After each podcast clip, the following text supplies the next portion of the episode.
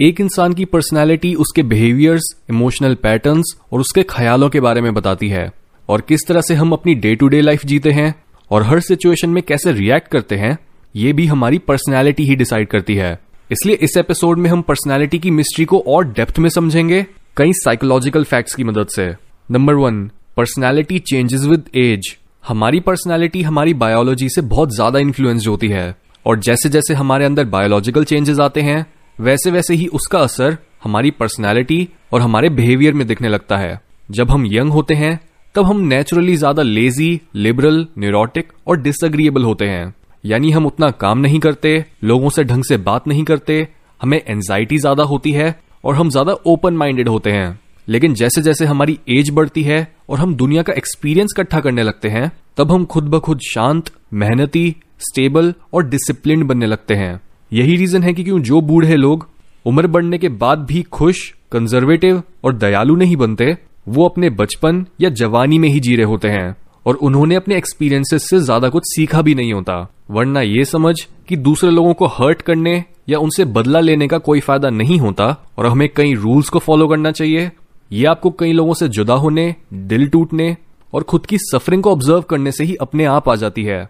Number two active love life creates mental stability हम ये already जानते हैं कि अच्छे रिलेशनशिप्स हमारी मेंटल हेल्थ के लिए कितने ज़रूरी होते हैं, जिस वजह से इसका हमारी पर्सनैलिटी पर भी बहुत गहरा प्रभाव पड़ता है। क्योंकि ये देखा गया है कि जो लोग बचपन से ही चिड़चिड़े या फिर चिंता करने वाले होते हैं, वो भी जब प्यार में होते हैं, तब उनके दिमाग में मौजूद चिंता करने वाले हिस्से शांत हो जाते हैं। प्यार लोगों को उनकी पेसिमिस्टिक थिंकिंग से बाहर निकालता है। और उनमें ज़्यादा कॉन्फिडेंस और लाइफ के टुवर्ड्स ऑप्टिमिज्म लाता है। इसलिए अगर आप भी नेचुरली ज़्यादा निरोटिक हो और आपके लिए डिप्रेस्ड एंशियस इरिटेटेड और इनसिक्योर फील करना रोज की ही बात है तो ये देखो कि क्या आपकी लाइफ में आपको सफिशियंट लव मिल रहा है या नहीं। क्योंकि कई बार हमें ये याद दिलाने के लिए कि हम खुद को प्यार करने और रिस्पेक्ट करने के लायक हैं, हमें एक दूसरे इंसान से इस बात का प्रूफ चाहिए होता है। Number three there are five main personality types इतिहास में साइंटिस्ट्स ने कई पर्सनैलिटी मॉडल्स बनाए और उन्हें फिर रियल लाइफ में यूज़ करने और लोगों को समझने के लिए टेस्ट करा। और ये डिबेट बहुत पुरानी है कि टोटल कितने पर्सनैलिटी टाइप्स एग्जिस्ट करते हैं। शुरुआती रिसर्चर्स, जैसे गॉर्डन एलपोर्ट ने सजेस्ट करा था कि टोटल 4000 अलग पर्सनैलिटी ट्रेट्स हैं, जबकि ब्रिटिश साइकोलॉजिस्ट रेमंड कैटल ने बोला था कि 16 पर्सनैलिटी टाइप्स हैं। लेकिन अब तक जिस पर्सनैलिटी मॉडल को सबसे सॉलिड और रिलायबल माना गया है वो है फाइव फैक्टर पर्सनैलिटी मॉडल जिसमें पाँच मेन पर्सनैलिटी ट्रेट्स होते हैं, यानी ओपननेस जो जुड़ा है आपकी क्रिएटिविटी से कॉन्शियसनेस जो है आपका डिसिप्लिन और मेहनत करने की कैपेसिटी एक्स्ट्रावर्जन यानी आपको लोगों के बीच रहना कितना पसंद या फिर नापसंद है अग्रीएबलनेस यानी आप कितने दयालु और लविंग हो, और निरोटिसिज्म जो जुड़ा है आपकी इमोशनल स्टेबिलिटी से। हर इंसान की पर्सनैलिटी इन ट्रेट्स के अलग अलग तरह के कॉम्बिनेशन से मिलकर बनी होती है।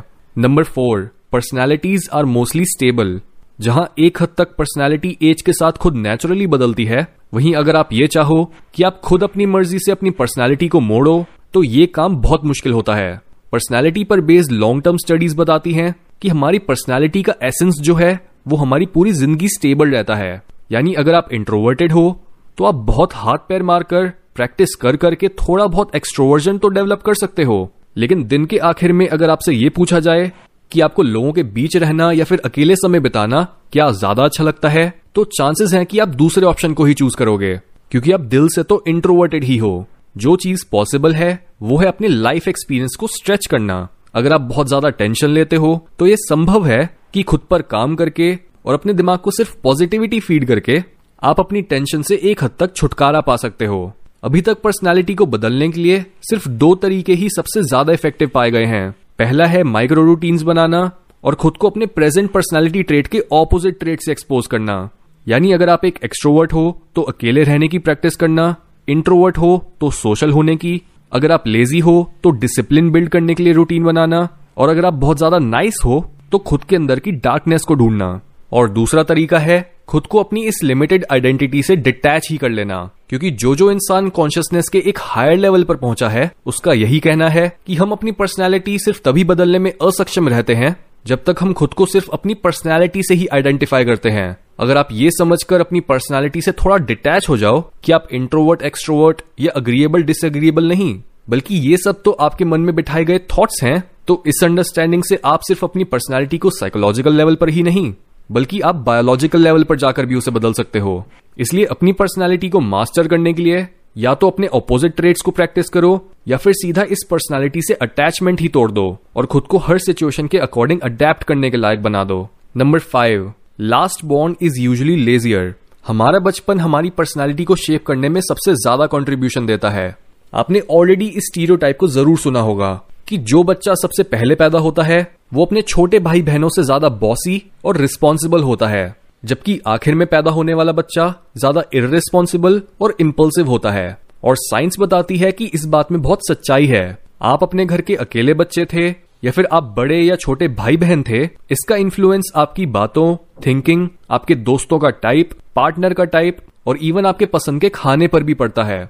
Number six compassionate people have more sex 2016 में पब्लिश हुई एक स्टडी में जब अलग अलग पर्सनैलिटीज को उनकी सेक्सुअल फ्रीक्वेंसी के साथ कंपेयर करा गया, तब उसमें एक पैटर्न निकल कर आया कि जो लोग उन लोगों की भी मदद करते हैं, जो उनके लिए अनजान हैं, उन्हें ज़्यादा रिप्रोडक्टिव अपॉर्चुनिटीज़ मिलती हैं। इसके पीछे की एवोल्यूशनरी साइकोलॉजी बोलती है कि ऑल्ट्रोइस्टिक बिहेवियर यानी दूसरों की मदद करना, बाकी लोगों तक एक सिग्नल भेजता है कि अगर आप अनजान लोगों की मदद करने के भी काबिल हो तो इसका मतलब आपके पास खुद रिसोर्सेज की कमी नहीं होगी। और यही सिग्नल एक इंसान को ज़्यादा डिजायरेबल बनाता है।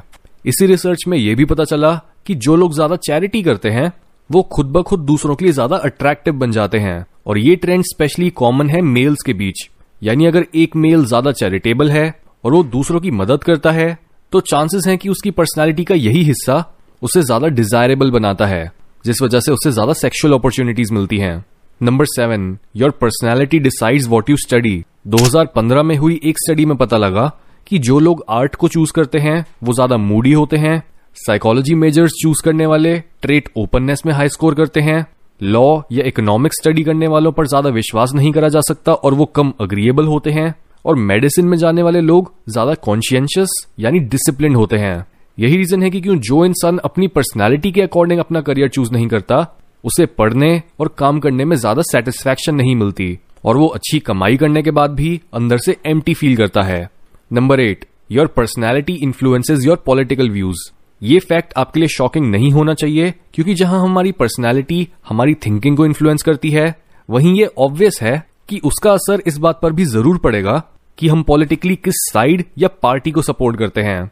यूनिवर्सिटी ऑफ़ टोरंटो में हुई एक स्टडी बताती है कि जो लोग खुद को कंजर्वेटिव बोलते हैं वो यूजुअली पर्सनालिटी ट्रेट कॉन्शियसनेस में हाई स्कोर करते हैं। और जो लोग खुद को लिबरल बोलते हैं, वो ओपननेस और अग्रीएबलनेस में हाई स्कोर करते हैं।